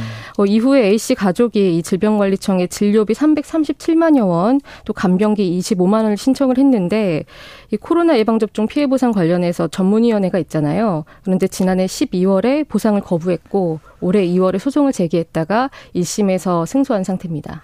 이게 첫 사례고 의미가 있죠. 네, 그렇죠. 음. 지금 우선은 그 코로나 백신 관련해서는 사실 초기에 너무 뭐 허위 조작 정보나 뭐 가짜 뉴스 같은 논란이 많았기 때문에 어느 정도 방어적으로 접근한 측면도 있기는 했고 음. 또 피해자라고 좀 명시를 하기에는 조금 그렇겠습니다만 그렇죠. 이상 반응을 겪은 그렇죠. 분들이 보상 신청을 했을 때좀 네. 인정되는 범위가 협소하다. 이걸 적극적으로 우리가 알고 네. 있는 게 없으니까. 그렇죠. 예. 적극적으로 좀 논의를 하자는 논의가 나왔지만 실질적으로는 좀 이게 확대되지 못해온 상황이거든요. 음. 뭐 보상 위 원회 결정 과정의 투명성도 강화하자라는 얘기가 있었는데 예. 뭐 이번 계기로 이런 논의를 좀 적극적으로 해나가야 된다라는 지적이 나오고 있습니다. 예. 여기까지 듣겠습니다. 미디어 노래 노지, 노지민 기자였습니다. 고맙습니다. 고맙습니다. 예, KBS 라디오 최경련의 최강시사 듣고 계신 지금 시각 8시 39분입니다.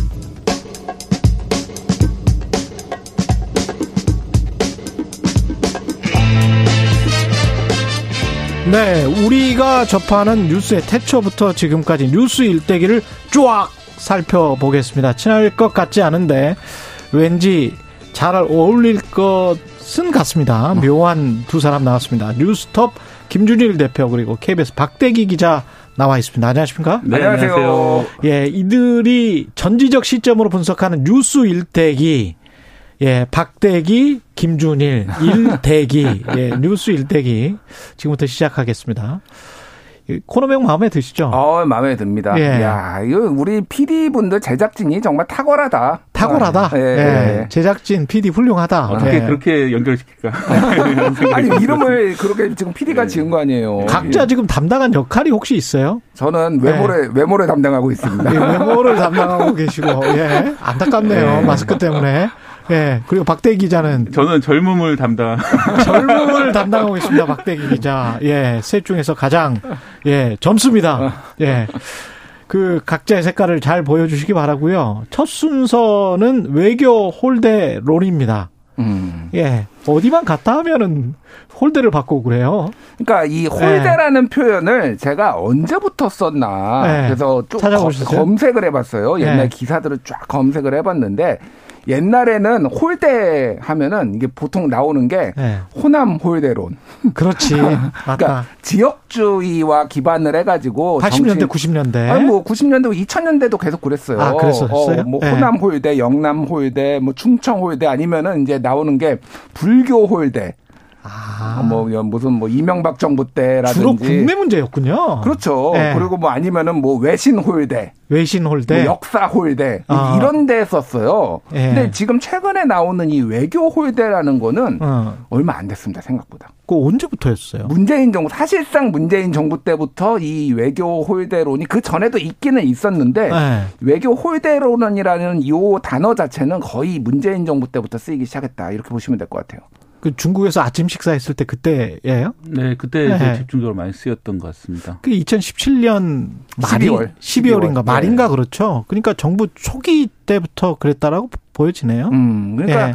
그거는 저는 분명히 뭐 홀대로 볼 여지가 분명히 있다. 물론 음. 이제 박근혜 정부에서 사드 배치를 이제 어떤 뭐 고려 없이 하면서 그 음. 사드 보복을 하고 냉각기가 있었고 그래서 이제 아, 그게 그 혼밥. 생각해 보니까. 예, 리커창 16년, 총리가 17년. 예. 예, 리커창 총리가 밥을 뭐 이렇게 원래 먹기로 했는데 갑자기 취소하면서 혼밥 논란이 이제 막 불거지면서 홀대론 막 이게 음. 엄청 커졌죠. 그때 기사를 보면은 수천 건이 나왔어요. 수천 건. 박대기 기자는 네, 네. 기다리지 말고 바로 치고 들어오세요. 아, 지금 예. 뉴스 일대기에서 제가 좀 예가 발라서 대, 예, 예. 저한테는 A에 바르게 하실 네, 필요 없어요. 예, 그냥 대기 두 개나 있잖아요. 예. 일은 하나밖에 없어요. 지금 막 치고 들어오시면 돼요. 예.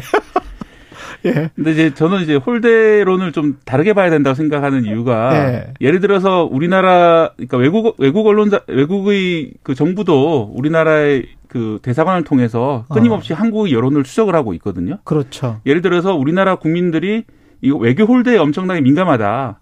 우리나라의 국가 원수가 외국에 가서 홀대를 받았다는 사실이 알려지면은 우리나라 국가 원수가 비난을 받는다. 이런 음. 사실을 외국에서 알게 된다면은 이걸 외교 협상의 전략으로 쓸 수가 있거든요. 아. 예를 들어 가지고 뭐 어떤 A국이 있는데 A국이 어 우리나라 정부와 협상을 하다 잘 안 되면은 그럼 우리가 너희를 홀대하겠다. 이걸 받아들이지 않으면 너희를 홀대하겠다. 그러면 국내에서 지지율 떨어질 거야? 지지율이 국내 지지율이 떨어지게 되는 걸 부담을 안아야 되기 때문에 정부가 어쩔 수 없이 거기 사인할 수도 있는 거 아, 문제거든요. 이 관점. 예, 그래서 이제 홀대로는 좀 곤란하지 않냐. 어느 그러니까, 정부건 간에. 그냥 여야가 정치적으로 이용 국내 정치에서 이용하려고 하는 측면도 있지만 언론에서 그렇게 심하게 부각할 필요가 있나? 뭐 이런 말씀이신 것 같아요. 예, 저도 뭐 동의하고요. 예. 중요한 거는 그런 거예요. 홀대를 이제 뭐 우리나라 정부나 고위 관료나 대통령이 홀대를 받았을 때 음. 그거를 이제 언론이나 정치권에서 누구를 비난해야 되느냐, 홀대를 음. 한 쪽을 비난해야 되느냐, 예. 홀대를 받은 쪽을 비난해야 되느냐. 물론 둘 다 비난에서 여지가 있죠. 그런데 예. 왜냐하면 제대로 조율을 못하고 뭐 이런 부분이 있을 있겠지만은 음.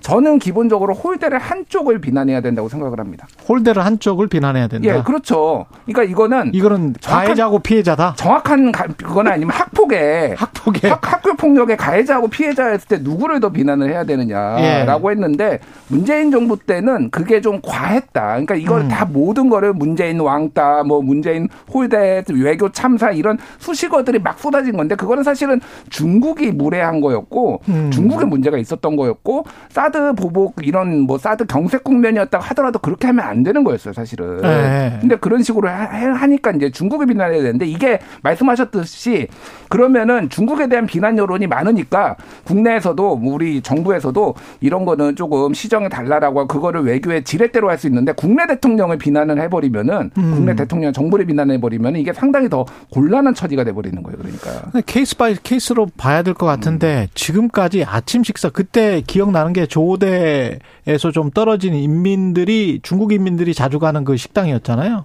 그래서 그때 당시에 청와대는 그냥 우리는 우리 일정에 따라서 이렇게 식사를 하고 싶어서 중국인들과 융화하고 싶어서 그랬다.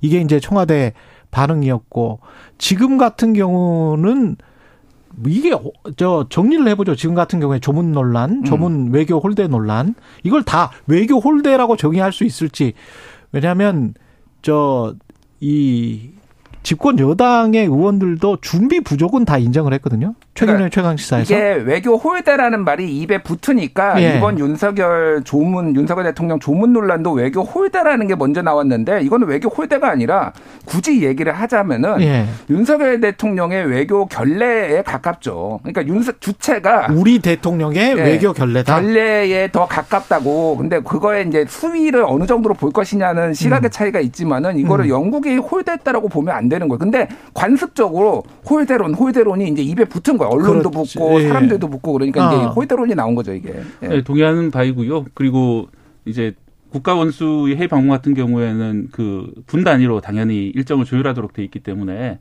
과연 그 시간에 가는 게 맞는 것인가 좀더 음. 일찍 가거나 아니면 이제 오후에 저녁 시간에 일왕처럼 시간을 빼가지고 뭐 따로 참배하는 방법이라든지 여러 가지 방법들이 있었을 텐데 이게 최선인가 이 논의는 할 수 있을 것 같습니다. 그런데 뭐 음. 뭐 우리가 홀대를 받았다 이렇게 볼 일은 아닌 것 같아요. 그렇죠. 외교 음. 홀대는 아닌 것 같고. 근데 관련해 가지고 지금 뭐 7시에 원래 서울에서 출발하기로 돼 있었는데 음. 9시에 출발해서 그 딱 2시간 때문에 네. 가지 못했다. 음. 또는 뭐 1km 정도의 거리기 때문에 걸어서 갈 수도 있었는데 가지 않았다. 음. 가지 못한 건지 가지 않은 건지 그것도 잘 모르겠어요. 네, 그런 네. 일정들이 좀 불투명한 점이 있고 네. 그런 점들에 대해서 이제 뭐 우리가 이제 뭐 홀대 받은 게 아니라 우대를 받았다 이런 식으로 해명할 것이 아니라 음. 그런 일정들에 대해서 의문이 있으면 좀 남김없이 투명하게 설명하고 뭐 이해를 구하는 것이 더 순리가 아닌가 생각이 듭니다. 그러니까 요거는 음. 조금 팩트 체크를 좀 해드리면은 그렇죠. 이게 처음에 언론에 이틀 전에 나왔을 때 어디에서 이제 YTN에서 보도를 했어요 이거를. 예. 근데 교통 통제로 취소했다 이렇게 어. 나온 거예요. 조문을 취소했다.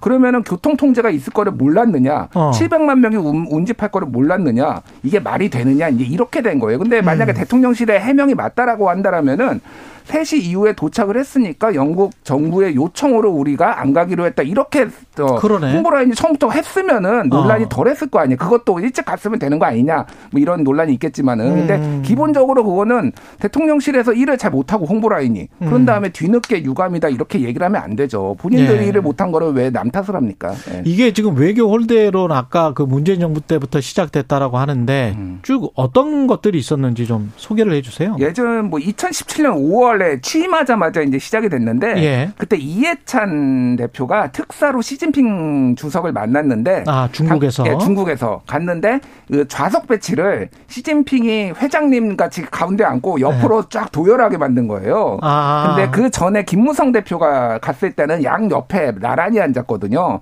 그래서 이제 이때부터 홀대론이 나오기 시작했고요. 트럼프 대통령이 1박 2일로 한국 국빈 방문했는데 하루만 머문다. 이거는 한국 홀대다. 그래서 한국 홀대론이 또 아, 하루만 머물러서 예. 한국 홀대다. 그리고 또 이제 뭐 예전에 그 G20 정상회담 갔는데 비가 오는데 우산을 대통령이 직접 어, 쓰고 내리니까 아무도 안 나왔다. 우산을 받쳐주는 사람이 없느냐. 이것도 한국 홀대다. 이게 홀대론이 나오고 그래서 글쎄요 뭐 이런 것까지 홀대론을 해야 되나 좀그 그 생각이 들 수밖에 없을 정도로 너무 좀 남발이 된 거죠. 너무 그러니까. 보여지는 것에 우리가 네. 신경 쓰는 거 아니에요? 이게 저는 이제 좀 역사적인 어떤 밈 같은 문화가 조금 남아 있는 게 아닌가 생각이 좀 드는 게요. 저희가 일대기다 보니까 네. 좀 역사를 좀 거슬러 올라 설명을 드리자면은 네. 897년 서기 897년 당나라의 사신으로 파견됐던 발해 왕자가 발해의 국력이 신라보다 더 강하기 때문에 발해가 신라보다 윗자리에 앉아야 한다고 당나라 당시 황제에게 요청을 했던 일이 있었습니다. 897년에 예. 9세기 때 9세기 말에 요청했던 야. 일이 있거든요. 그때도 그러니까 신경 많이 썼구나. 이제 홀대 논란이 그 발해 홀대 논란이 벌어진 건데 당시 당나라는 관례대로 네. 그래도 네. 어 우리 동맹국인 신라가 더 높, 높은 데 앉아야 된다. 그래서 이제 정리를 했고 예, 당대 문장가였던 최치원이 음. 당나라 황제에게 감사하다는 그런 글을 보냈다는 기록이 있습니다. 예, 발해도 우리의 역사인 거죠? 예, 그렇죠. 네. 그렇게 보자면 근데 제가 얘기를 드린 이유는 뭐냐면은 예. 이게 이제 중국 중심의 그런 중화 문명권에 있었을 때는 예, 중국의 인정을 어느 정도 받느냐 우리 우리나라의 왕조가 남으로부터 인정. 예. 특히 사대주의. 예, 우리가 예. 다른 이제 그 변방에 있는 다른 나라보다 더 높이 인정을 받는다는 것이 우리나라의 정권의 정통성이 아주 그 민감한 문제였거든요. 음. 어, 그렇기 때문에 저는 이때의 그 홀대로는 상당히 일리가 있다고 봐요. 음. 하지만 지금은 그게 아니잖아요. 우리가 음. 누구의 책복을 받은 것도 아니고 세계 10위에 예, 엄연한 자주 독립국인데 예. 외국에서 어떻게 평가를 했다는 거에 너무 이렇게 민감하게, 민감하게. 하는 것은 아닌지 이런 음. 생각이 좀 듭니다. 그게 그러니까 음. 국격이 올라간 거하고도 어느 정도 영향이 있어요. 예. 그러니까 과거에는 우리나라를 중진국이라고 스스로 우리 국민들이 생각을 하니까 음. 약간의 어떤 외전 의전상의 음. 모자람이 있어 타국에서의 의전상의 모자람이 있어도 뭐 그러려니 했는데 우리 이제 G7 뭐 필적하는데 예. 선진국인데라고 하니까 굉장히 이제 사람들이 의전에 관심이 많아졌다.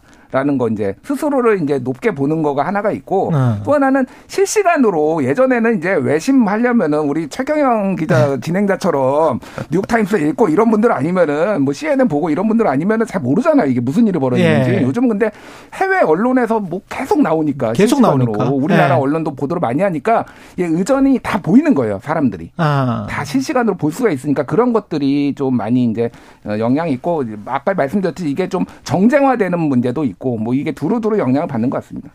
근데 이런 것 그 정쟁화 말씀하셔서 그런 것도 있는 것 같아요. 그러니까 사람들이 민주당을 지지하느냐 국내 같으면 그 다음에 국민의힘을 지지하느냐에 따라서 경제 여건이 똑같은데도 어 갑자기 경제가 나빠진 것처럼 느낀다거나 갑자기 경제가 좋아진 것처럼 느낀다거나 이게 관련해 가지고 CNN에서 한번 투표를 한 적이 있거든요. 예. 미국도 똑같은 현상이 나타나더라고요. 저도 이제 경제 담당 기자다 보니까 예. 진짜 많이 느끼는데 예. 저희 솔직히 말씀드리자면 뉴스로 나오는 경제는 항상 나쁜 뉴스들이 나오게 돼 있습니다. 그렇죠. 왜냐하면 좋은 뉴스는 굳이 보도할 필요가 없기 때문에 그렇거든요. 예. 어느 정도나 마찬가지입니다. 그런데 그것이 항상 이용이 되는 거죠. 그렇죠. 이용이 예. 되고 그게 그 사람이 또 느끼는 감정이 음. 그 자기가 지지하는 정당에 따라서 그때그때 좀 다르, 다른 것 같아요. 음. 그 색이나 강도가. 이것도 외교 올 때도 비슷한 거 아닌가 싶기도 하고요. 아니, 그러니까요. 네. 사실은 그 예전에 2000년대 중반에 드라마 천국의 네. 계단 기, 기대, 기억하시나요? 거기에서 천국의 계단, 예. 예. 사랑은 돌아오는 거야 이렇게 이렇게 했던 그 예. 유명한 대사가 있어요. 혀 짧은 예, 예. 예. 권, 권모 배우가 제가 그걸 말씀 홀대로는 돌아오는 거야. 예. 자유한국당과 예. 그 국민의힘이 예. 어마어마하게 홀대로는 쏟아냈습니다. 그게 지난 지금 5년 동안 5년 동안 예. 심지어는 작년에 문재인 대통령이 이제 유엔 총회 연설을 갔는데 그것도 미국이 홀대하는데 갔다고 그걸 성명을 냈어요. 그러니까 그뭐 유엔 총회 가는 것까지 무슨 미국의 호의대 그러니까 정상회담 한미 정상회담 그렇죠. 못했다. 근데 뭐 필요하면 하고 안 하면 안 하는 거예요. 안 필요하면 안 하는 거잖아요. 예. 그게 지금 다 부메랑 뭐 좋은 현상은 아닌데 부메랑으로 다 맞고 있다. 홀대로는 돌아오는 거야. 네. 거기다가 아까 그 박대기 기자 모두에 이야기한 네. 이렇게 해서 잘못하면 우리가 외교까지 망치는 경우. 네. 그 홀대론을 어떤 하나의 약점으로 네. 우리가 너희를 홀대하겠다. 이 홀대하겠다. 이, 여기 사인하지 않으면 이런 식으로 네. 이제 쉽게 말씀드리면 이제 할수 있다는 거죠. 그렇기 때문에 어, 이제 외계 홀더연으로 볼 것이 아니라 굳이 문제를 삼자면은 일정 조율이 저, 정확하게 된 것인지. 그렇죠. 일정 조율 준비상의 문제는 없는지 그런 것들을 좀 따져봐야 되는 문제가 아닌가 생각이 듭니다. 이게 국익에 정말 좋은 게 없을 것 같은 게 홀대를 안 하고 극진하게 가령 지난번에 음. 바이든 대통령이 아시아 순방길에 올랐는데 처음으로 몇십 년 만에 한국을 방문했잖아요. 네. 그리고 한국에 꽤 오래 머무르고 마지막으로 네. 저 일본에 그다음에 가고 그랬었잖아요. 음. 근데 그 가져간 걸 보면 반도체 공장이랄지 자동차 공장이랄지 음. 어마어마하게 가져갔단 말이죠. 그렇죠. 지금 와서는 입 닦는 것 같은 그런 모양새지 않습니까? 전기차 보조금 차별도 그렇고. 현대차 가가지고 네. 어뭐 thank you 하면서 네. 실망시키지 실망시키지 않겠습니다 이렇게 얘기했거든요. 바로 실망을 시켰잖아요. 지금 엄청 바로. 실망 시켰어요 지금. 예. 그러니까 겉으로만 잘해주는 거에 우리가 속으면 안 되겠다 그런 생각. 겉으로 잘해주거나 뭐 겉으로 뭐 홀대하는 거 실질적으로 뭔가를 이루기는 게 훨씬 더 그리고 외교보도도 그런 거에 좀 많이 그 신경을 써야 되겠다 그런 네. 생각이 듭니다. 보도를 잘했냐 말씀 말하시면은 이제 예. 기자명으로서 좀 드릴 말씀이 면구한 그런 마음인데요. 예. 그래서 이제 이런 이제 시청자들 입장에서도 사진 한장한 장에 엄청난 의미를 부여하게 되는 경우들을 많이 보게 되는데 지금은 그렇죠. 이제 외신 사진이라든지 이런 것들이 하도 많이 돌아다니기 때문에 그런데요.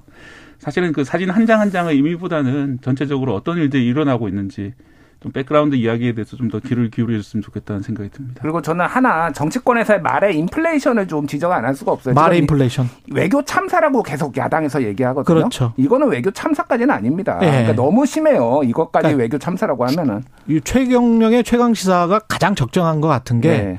준비 부족이라고 제가 처음부터 말했고 음. 준비 부족이라는 거를 여당 의원들도 인정했어요. 음. 두 분이나 전 최고위원이나 네. 이나 허은하 의원도 그러니까 딱 그 정도의 비판이면 음. 비판을 받는 사람도 어, 그래요. 준비 부족은 있었던 것 같아요. 음. 뭐 이렇게 인정을 할 것 같은데 네.